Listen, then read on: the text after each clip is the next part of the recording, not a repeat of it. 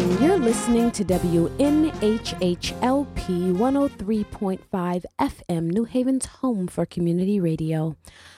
Also streaming live on newhavenindependent.org. I'm Mubaraka Ibrahim, and this is Mornings with Mubaraka, where we talk about national issues from a local level through a lens of diversity. That includes a little bit of history, a little bit of politics, a little bit of current affairs, a little bit of what we feel like talking about today. So today we are going to dive in a little bit of history, and I am kind of excited to learn a lot today. So hopefully you're going to be on this learning journey with me. You know, when Alex Haley's 1977 autobiographical slavery saga was redone last summer, I got a text from an African-American Christian friend of mine saying, "I just realized that the family and Roots are Muslim." And I was surprised. And so I asked her if she had, did you see the original version? Because surely all African-American families made it an annual tradition to watch Roots once a year. And it was a 3-day event. I remember this growing up so clearly. She said that she had, and her family too, engaged in this African-American tradition, but they never thought of the enslaved Africans' religion as being Muslim. And so that's kind of curious to me because, you know, growing up as an African-American Muslim, it was very clear and we were very proud to point out the little bit of terminologies that the director and writers, I assume, threw in there to make sure that the identity, their identity was known, like referring to God as Allah or saying inshallah and a few little other Arabic terms that they would put inside of the show. And so I asked her, what religion do you think Africans followed before they were enslaved? And she's like, well, she thinks that they were probably pagans, and that's all she really thought of. She didn't really think of them having kind of like a structured, sent down religion, structured in the terms of Islam or Christianity or Judaism. And so that was really curious to me. So fast forward to last week, I think it was, and I sat down with my husband to watch the PBS documentary by Henry Louis Gates, African Civilization, which documents the religious, political, intellectual, and cultural history of sub-Saharan African continent. And I was struck by the segment in which he spoke of the substantial intellectual and educational history of Timbuktu. And Gates himself seemed to almost be in tears as he remembered being taught as a child that Africans were uneducated or unlettered, and to find the rich education and intellectual history of Timbuktu kind of blew him away. And so that was a perfect segue into me looking forward to this particular interview. The idea of the uncultured and uneducated African is one that has been significantly challenged over the last few years in particular. Sharing narratives of sub-Saharan Africa has been a form of activism in this age of resistance. Using education as a way of empowerment and social activism is the mission of my guest today, Rukayyat Yakub. Welcome and thank you for joining me. Good morning. Thank you very much. I appreciate the invitation. So Rukayyat is an AMI certified Montessori elementary educator and education activist who seeks to integrate knowledge of self into all aspects of children's learning. She has written a series of stories and lesson plans for educators that can be used in teaching English, language arts, reading, writing, Islamic studies, or social studies. Rukayyat is particularly interested in history and education and has combined these pursuits in her research projects, Women of Light, a look at the literary and educational legacy of Nana Asma'u, and Empowered Revelation, which highlights the impact Islam has made on the lives of women through the ages. So I am excited to learn a lot, Rukayyat. I had a very kind of like diverse education experience growing up. I went to public school part-time. I was homeschooled at certain points. I went to private Islamic school at certain points. I ended my education in a traditional university. Tell me a little bit about your childhood. What information about African history? Was information about African history and scholarship a part of it? What was your education like growing up? Okay, so I grew up in two different continents. I was born in the UK, and I lived there until I was 9. So I spent my early childhood in England. And then when I was 9 years old, our family moved to Nigeria, and I lived there until I was 18. So I did middle and high school in Nigeria. So in England, I really didn't learn much about these things. And I'm not sure how things are now because I've been living in America for the last 15 years. I'm not sure if that has changed much. I know the idea of, I think the closest would come to really learning much about African history was really about slavery. And sadly, that's the exposure that most children have to African history. Fast forward to Nigeria, we did learn quite a little bit about Nigerian history, being that I was growing up in Nigeria and going to school in Nigeria. So that was great. We learned a little bit about, Sheikh Usman Dan Fodio. I'm sure a lot of your listeners are familiar with him. He was a great scholar and a leader in northern Nigeria and the surrounding areas. And we learned a little bit about him, but it wasn't really framed in a way that a child could really understand and appreciate. It was more he was great, but no details as to what he did, or it was just seen as, okay, he's part of our history, but you didn't really get to know who he was. And that's one of the reasons why I'm just trying to flip things and just say, okay, children are able to learn all about the different amazing presidents that we've had in America. They're able to learn about the, different things that are going on around the world. They're also capable of understanding African Islamic history and African history. And I think, and this is one of the reasons why I'm doing the work I'm doing now. So when you, so even in Nigeria, it was kind of like limited. So when you came to the United States, what part of your education was in the United States, and what was some of the difference in the education here in terms of history, in terms of world history that you found? Well, I moved to America when I was 25, so I did my undergraduate degree in the UK.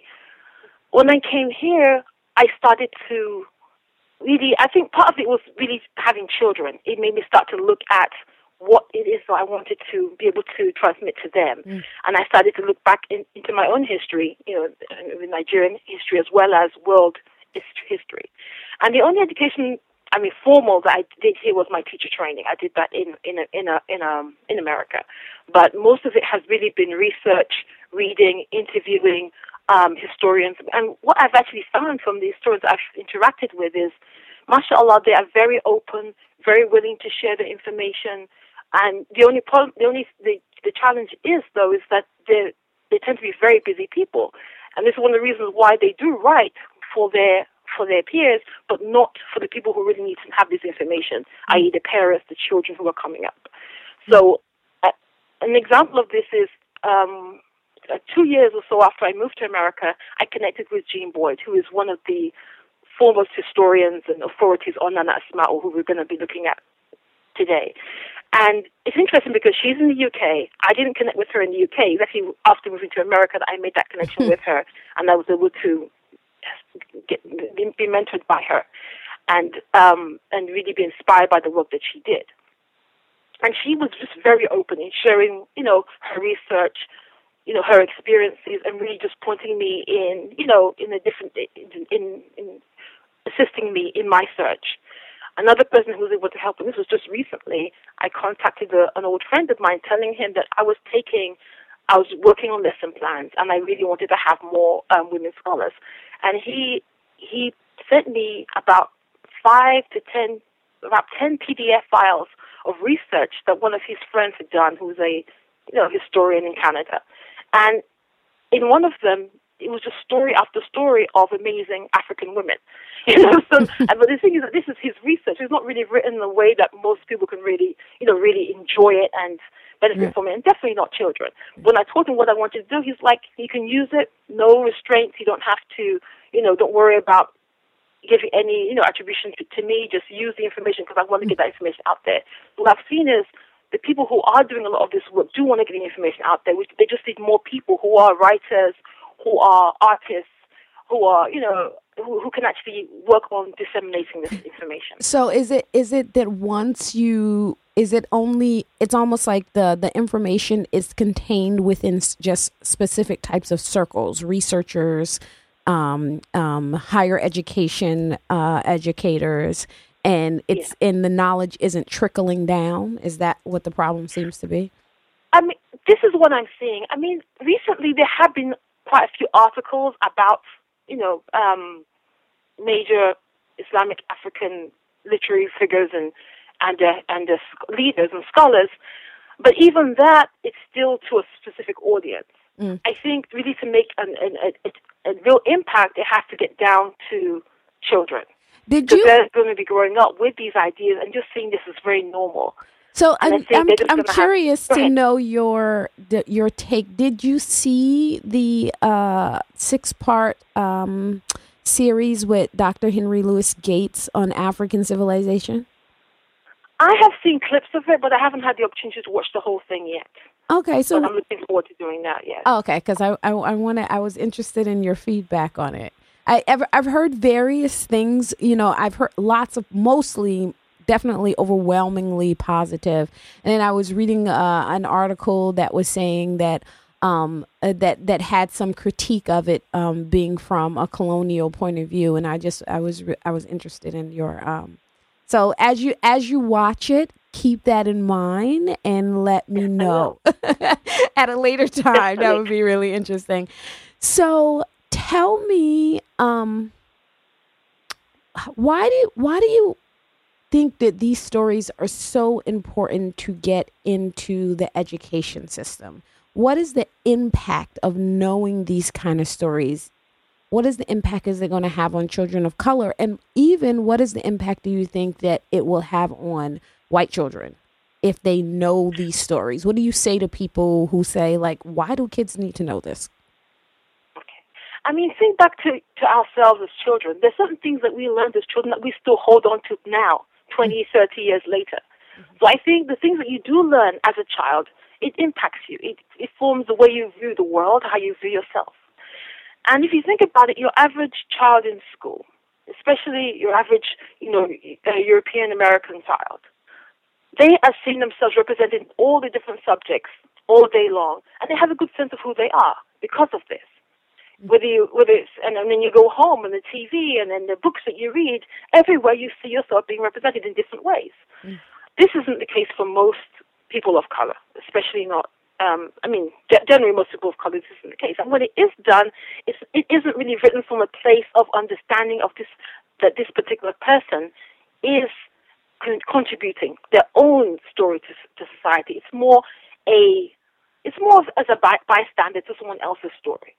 So, this is that's the first part of my answer. The second thing is, children, like I said, children need to know who they are. But it isn't just the African American child who needs to know who he is.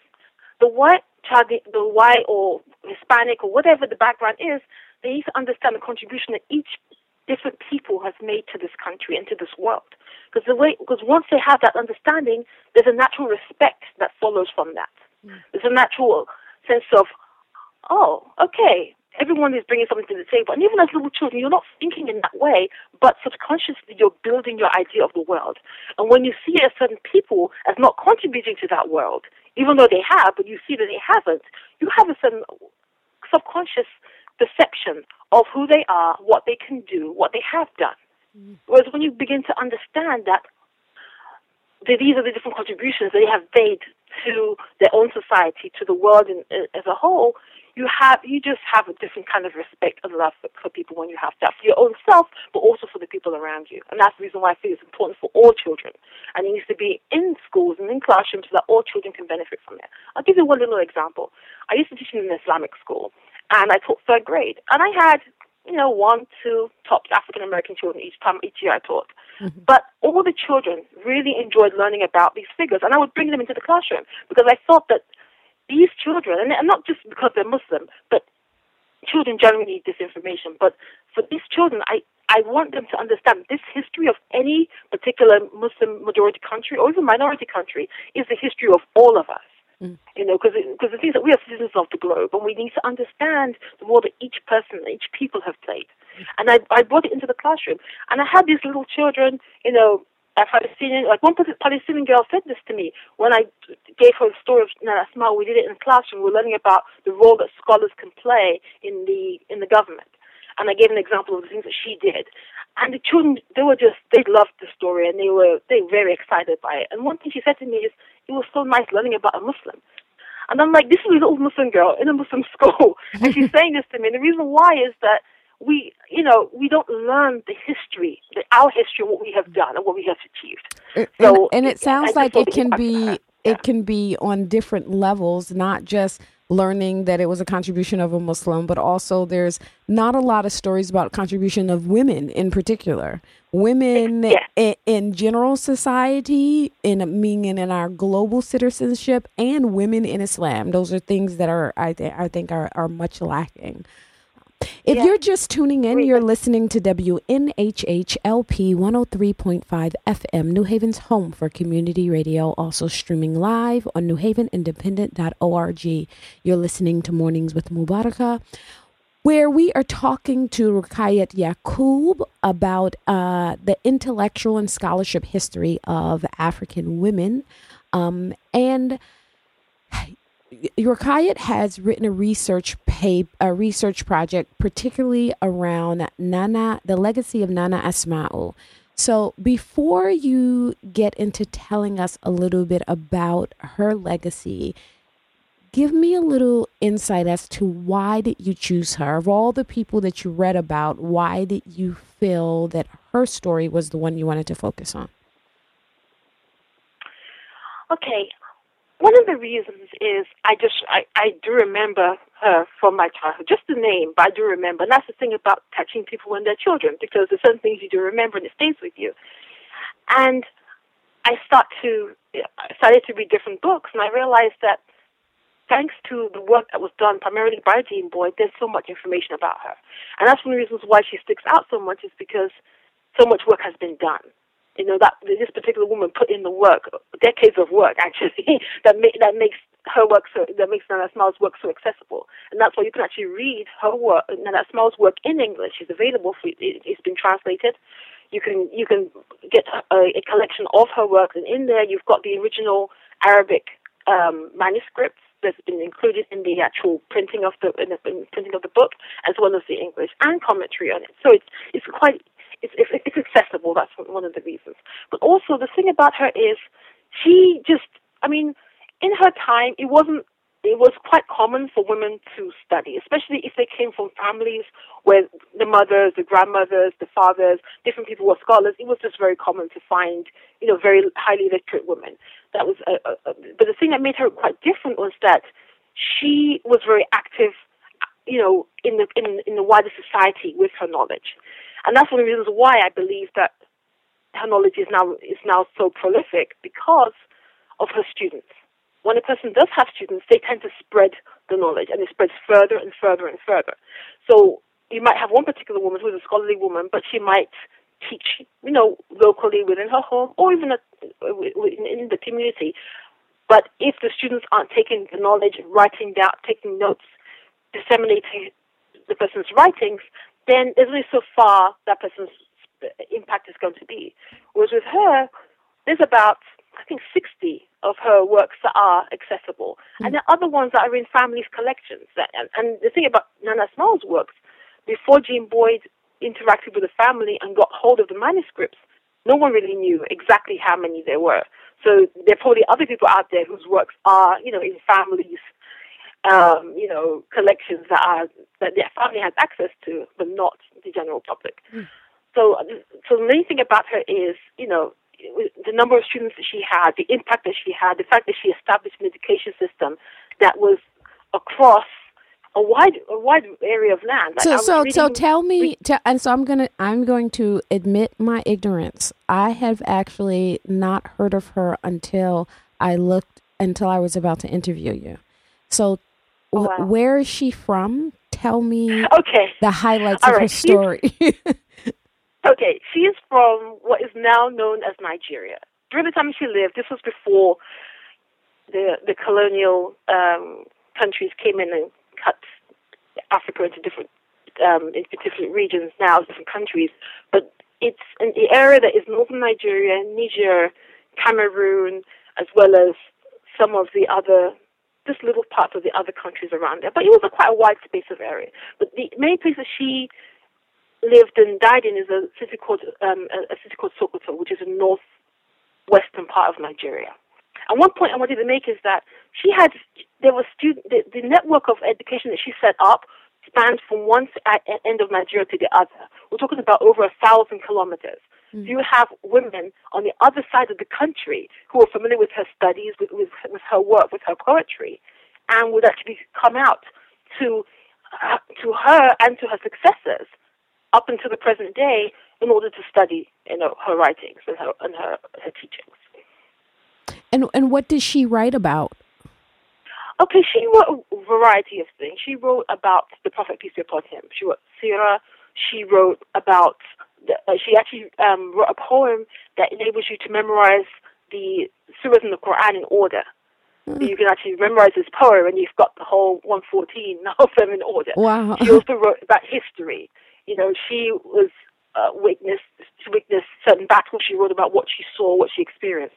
She wrote about a governor who was not being very responsible, and she wrote her criticism of him. So she wrote a wide range of things. She wrote about women who just did everyday things, like looked after their families and were good neighbors and were kind and were generous.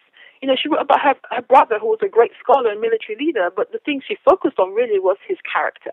So she wrote about a wide range of things. So are these writings like treaties? Are they books? Are they articles? Like, when you say she wrote about them, what was the extent of her writings? Some of them are, some are poetry, some are prose. I guess you would say more like treaties because they're between 3 to 5 pages. A lot of the ones we have, okay. Some a little bit longer, and some of the books she wrote were actually originally written by her father in Fulani, which was the language that she grew up speaking. But because it wasn't the language of the masses, she translated them into Hausa, which is the language that most people around her spoke, to make the knowledge more accessible. Okay. And so what was it about her writing and her scholarship that made her stand out from anybody else that wrote it? What was it about her? I think part of it was the fact that it was rhymed. It was rhyme poetry, so people could sing it. And the thing is that it's not, so the way that poetry worked, it wasn't like a static sort of recitation. It was more of a song. So I think that the actual mode it was written in made it easier for people to memorize. And I think the system that was established made it easier for the information to be disseminated. And the thing I wanted to mention as well is that she was fluent in a number of languages, not just the ones I mentioned, but she wrote in 3, but she was fluent in 5. Mm. And you said that you talked to your students about her political impact. Tell us a little bit about that. Okay, so we were learning about government, and I felt it would be nice for them to understand a little bit about how this works in the Islamic framework. So I explained to them that you have your rulers, and you have your scholars. And traditionally, scholars were independent from the rulers. They were an independent group. If a person decided this was a vocation for them, they would study, they would become a scholar. And then from amongst the scholars, the rulers would then pick judges. So the judges were a little bit less impartial because they were picked by the rulers. So she there were governors of the time as well as caliphs of the time who would seek her advice about certain issues that were going on. But also she wrote her criticism of things that she saw in society that she felt needed to change. That's some of the impact that she had. And that was impactful because they listened to her. It was, and also it's the idea of, for example, with the children, I think what them is that they could actually make an impact through their writing. Mm-hmm. There could be something that you write that becomes, I guess, viral, or in this sense, it did become that because her writing was so widespread that everybody was aware of what she wrote. So it was like how you put things out on YouTube now. It was kind of like that. Things okay. just kind of spread. She was like the Facebook of her day. I'm sorry? She was like the Facebook of her day. And then I was just fascinated by the fact that, wow, I can write something. I could share something. I could make up a little song or a poem that other people might like, and it becomes catchy, and it starts to spread. And the fact that she was a woman as well, because they weren't used to that. And it's sad to say this just happened in 2015, but, in this time we live in, children are still surprised to see women doing these sorts of things. And actually, one of the boys, I asked them for anything they were changing the story. One of the boys was like, oh, I wish it was a boy. And I was just like, really? You have so many stories about boys. You want this as well, But he's 8-year-old, He wish it was a boy. Wow. Okay, that's funny. But people like to see themselves. I was just getting ready to make that similar comment. Is that it just shows that kids want to see themselves in the stories that they learn. So as he's saying, "Oh, I wish it was a boy," there's a girl who's saying, "I'm so glad that it's a girl." So that's awesome. So tell me, so let's talk a little bit about your effort to take these notable people in African history and break it down so that children grow up with these stories. And so I'm kind of viewing it or understanding it as you're trying to trickle the knowledge down. So tell me a little bit about your effort in turning it into teachable curriculums for teachers. Okay. Now, in my classroom, I would tell stories orally and the kids would love it, but it would just be more relaxed because it was oral. The moment I started taking these stories and writing them down as passages and having like questions and answers at the end, it became more academic. Like, oh, we're actually doing work now. You've got to bring your dictionary out to check for some vocabulary words. As you're doing your work, you might have to, look in the thesaurus to make sure that you're using the right words to express exactly what you want to say. So I saw this change the way that they took this extra information that we were doing. And I realized that, for example, in Georgia, there's certain historical figures that everyone studies in the third grade. You've got Frederick Douglass, Paul Revere, the names are escaping me now, but there are a number of them. Mm-hmm. And I wanted to be able to bring in some other stories that reflected more the children in the classroom, the face of the children in the classroom, to show them that the same character trait that we're learning in these other great American heroes, we can learn in other American and American heroes. And I took out Bilali Muhammad, and I think you're familiar with Sapelo Island and his descendants being there. I took this story out for them because I wanted to show them this is somebody who was born, in West Africa, in Guinea. He was brought to the New World. He had memorized the Quran. He had studied the deen traditionally in his homeland, and he was able to write out, Islamic law, passages from the Quran, from memory, and something nobody could take from him because it was inside of him. Mm. So these stories, I wrote them for the children because what I wanted to do is bring a whole number of characters into the classroom. But I realized there were no children's books on them. So if I was to bring a lot of characters in, I would have to write all the stories. So I scaled down and said, okay, I'm going to take 4 stories, and just focus on them. And I just wrote those stories for them. And I realized if I want to share with other people, I need to write a lesson plan. Because that way, a person who doesn't have a background in, West African history or American Islamic history could actually take these lesson plans and use them in teaching the performance standards that they want to teach. For example, there's the idea of teaching children the You know, ethics are taught through social studies. So things like leadership, courage, diligence, cooperation, these skills are taught in social studies. But they're taught through stories of great people who use those character traits to change their societies. And I realized that if you're going down to the essence of what's being taught, any particular story can be used. It doesn't necessarily have to be the stories that were here. And I think that I wanted them to know those stories. So the stories that were in the curriculum, we did do them. But in addition to them, I brought in those other stories. What do you say to people who may have a response of, we're in America, we don't need to learn what's not American. They just need to learn an American history. What do you say to those people? The truth is African history is part of American history because Africans were brought to this country. So, and that's part of their history. And the thing is, we learn about, you know, Roman history, Greek history, all of these different people who are not American people. But the thing is, white America identifies with them, and they identify with what they achieved, and they see it as part of their story. And I really, and the same thing, I think whatever has been achieved in Africa and other parts of the world is part of the story of America, because America is a melting pot. All these different people were brought together, so their histories have to be part of our history as well. Mm-hmm. Okay. If you're just tuning in, you're listening to WNHHLP 103.5, New Haven's home for community radio, also streaming live at newhavenindependent.org. Today we are talking to, this is Mornings with Mubaraka, and today we are talking to Rukayyat Yakub about history, education, African history, and notable people, and the importance of incorporating this into stories for children.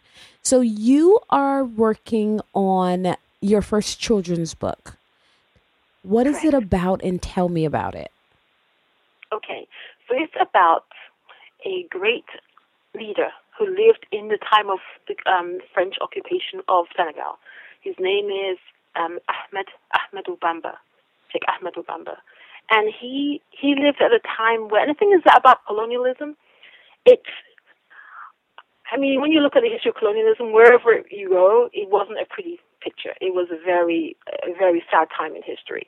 A lot of atrocities were committed, and this is the kind of world that he was living in. And he dealt with this situation in a way that we can learn a lot from. His main aim was to really focus on the love of God, love of the Prophet peace be upon him, and service to humanity. And this kind of infuriated the French because he wouldn't really do anything that would give them an excuse to get rid of him. But they still found ways to make things difficult for him. But the reality is, even though they did do things, they weren't able to stop him from doing his writing, from his ideas spreading, from him teaching. I mean, he spent almost over 30 years of his life either in exile or under house arrest because the French were so concerned about him. Even though he was a peace leader, he was a nonviolent resistor. He didn't do a single thing to warrant any of the accusations that were made against him or the concerns that the French had. But because of his steadfastness, it actually changed the course of his country. And this is basically what this... I don't want to go into the whole thing now because I want people to get the book. Yes. But this shows children how patience, perseverance, faith, these are all things that can lead to success. You know? So this is basically what this book is about. And so, my second book, which I'm also working on, is about Sheikh Nana Asma'u for children. So those will be an introduction to her life, to what she achieved. So those are two books to watch out for in the summer, inshallah. I was getting that was going to be my next question. So where are you in the process of getting it published? Is it going to be when is it going to be in stores or available for people to purchase? Inshallah, in the summer. Right now, I am the first story. Actually, both have been written, but it's the Nana Asma'u story is just in the first draft right now. So there's more work that needs to be done with it. The one with Sheikh Ahmadou Bamba, it's written, it needs to be edited, and we're working on illustrating right now. So I've been able to get some illustrators who are doing it because I want this to be a beautiful picture book, the kind of picture book that a child will pick up and just want to study the pictures and just look at the pictures because they're so engaging, as well as the text. So what age range is it? Enjoy together. And what age range is it geared towards? Well, picture books are generally 3 to 8. And for the younger children, it's more the parent reading, whereas for the older child, they could read themselves and pretty much understand what's going on. I mean, all the children also could read it, because even myself, I love picture books. You know? But the aim is for younger children. And what I'm doing with it is I decided to publish these myself, because there are people who have stories, and I want to be able to provide a platform for them. And this is why I established a publishing house.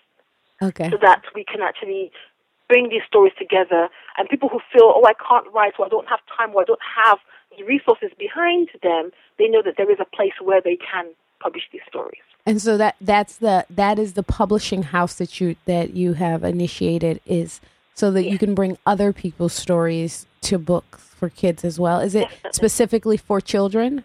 Is that your focus?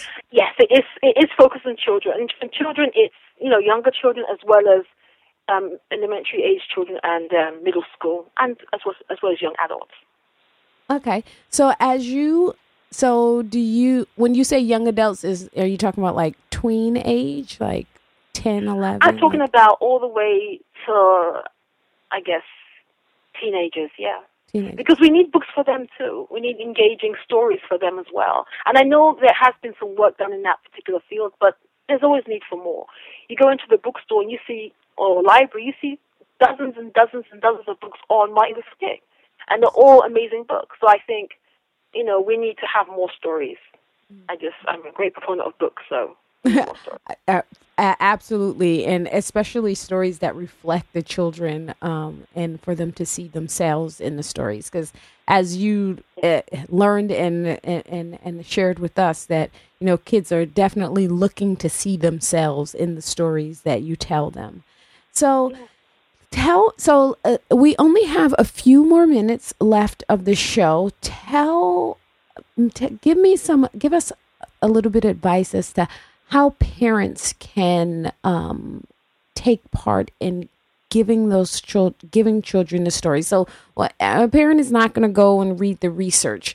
Is there resources for parents? Is there what can parents do to start? And maybe even some teachers who may be listening who want to start incorporating these stories into the children that they teach.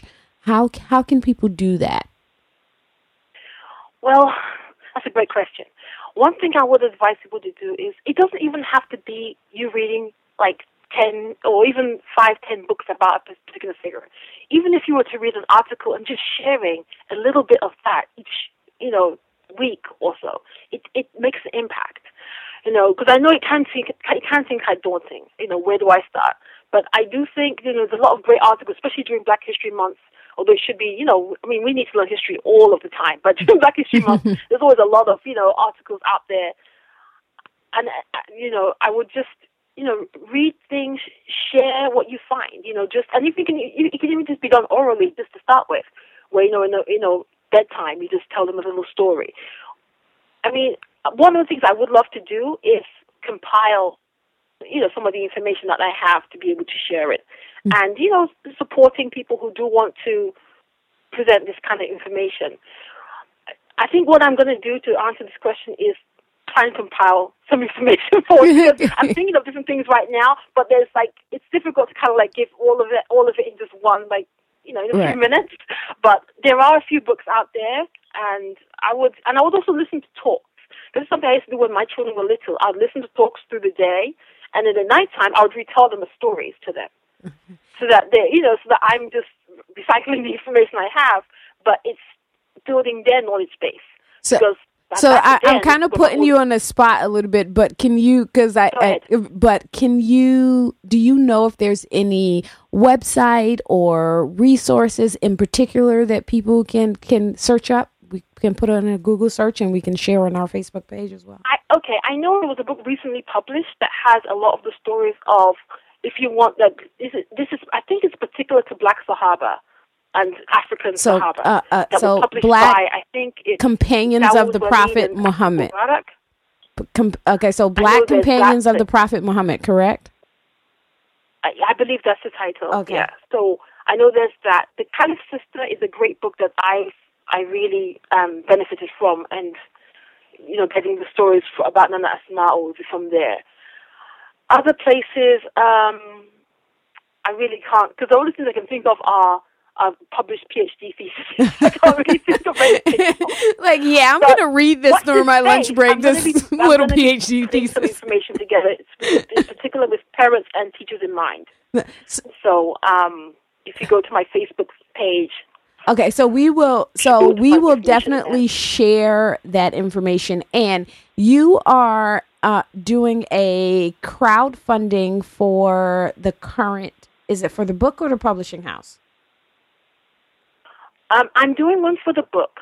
And what's going to happen is once this book is done, I will be producing a lesson plan for it. And the lesson plans I've already written, I'm going to be publishing a lot of those as well so that they're available too. Okay, so we will share that on our social media, on our Twitter and Facebook page for you to follow and, you know, help produce this for young kids. Now, as we end the show, so there's two things that I always ask my guests. Number one, leave us with some thought for our listeners that you think that we can benefit from. And number two, tell people how to follow you or get in touch with you if they want to follow up. Okay, great.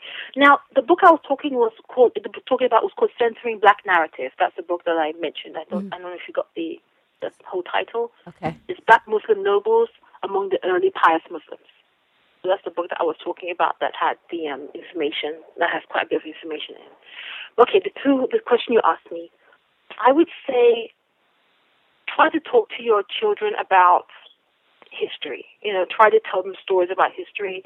Try to, you know, because the thing is, even if it's a little bit shared, it does, these are things our children do remember. Try to learn as much yourself and try to share it. I know it's difficult because there is a lot out there, and sometimes it's difficult to find exact information. But if you just start with one book and just, you know, a few stories here and there, inshallah, it grows.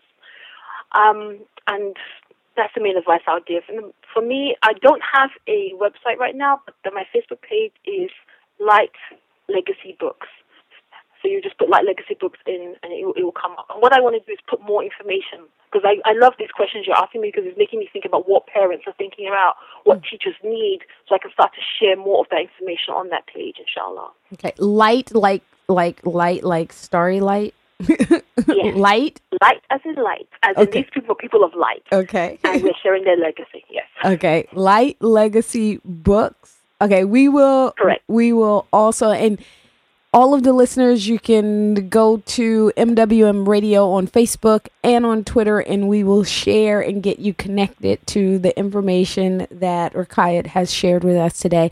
I want to thank you so much for joining me, Rukayyat. I am definitely going to, I feel like I need to go and learn some, and I'm going to actually look for some picture books for myself.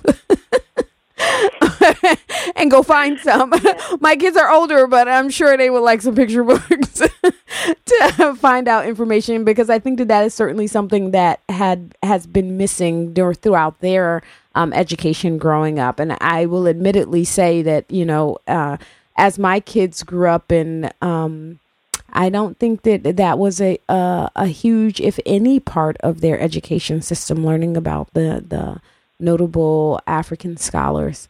And so I'd like to thank you for joining us, and I wish you all of the best and the success with your projects, because it is certainly something that is needed for sure. Thank you for everyone who has been listening. I want to encourage you to follow us on Twitter, follow us on Facebook. If you are just tuning in, then darn it, you missed it. That means you're going to have to catch the episode on SoundCloud or iTunes, because this is Mubaraka, and you've been listening to Mornings with Mubaraka on WNHHLP, and I would like to remind you to be a voice and not an echo.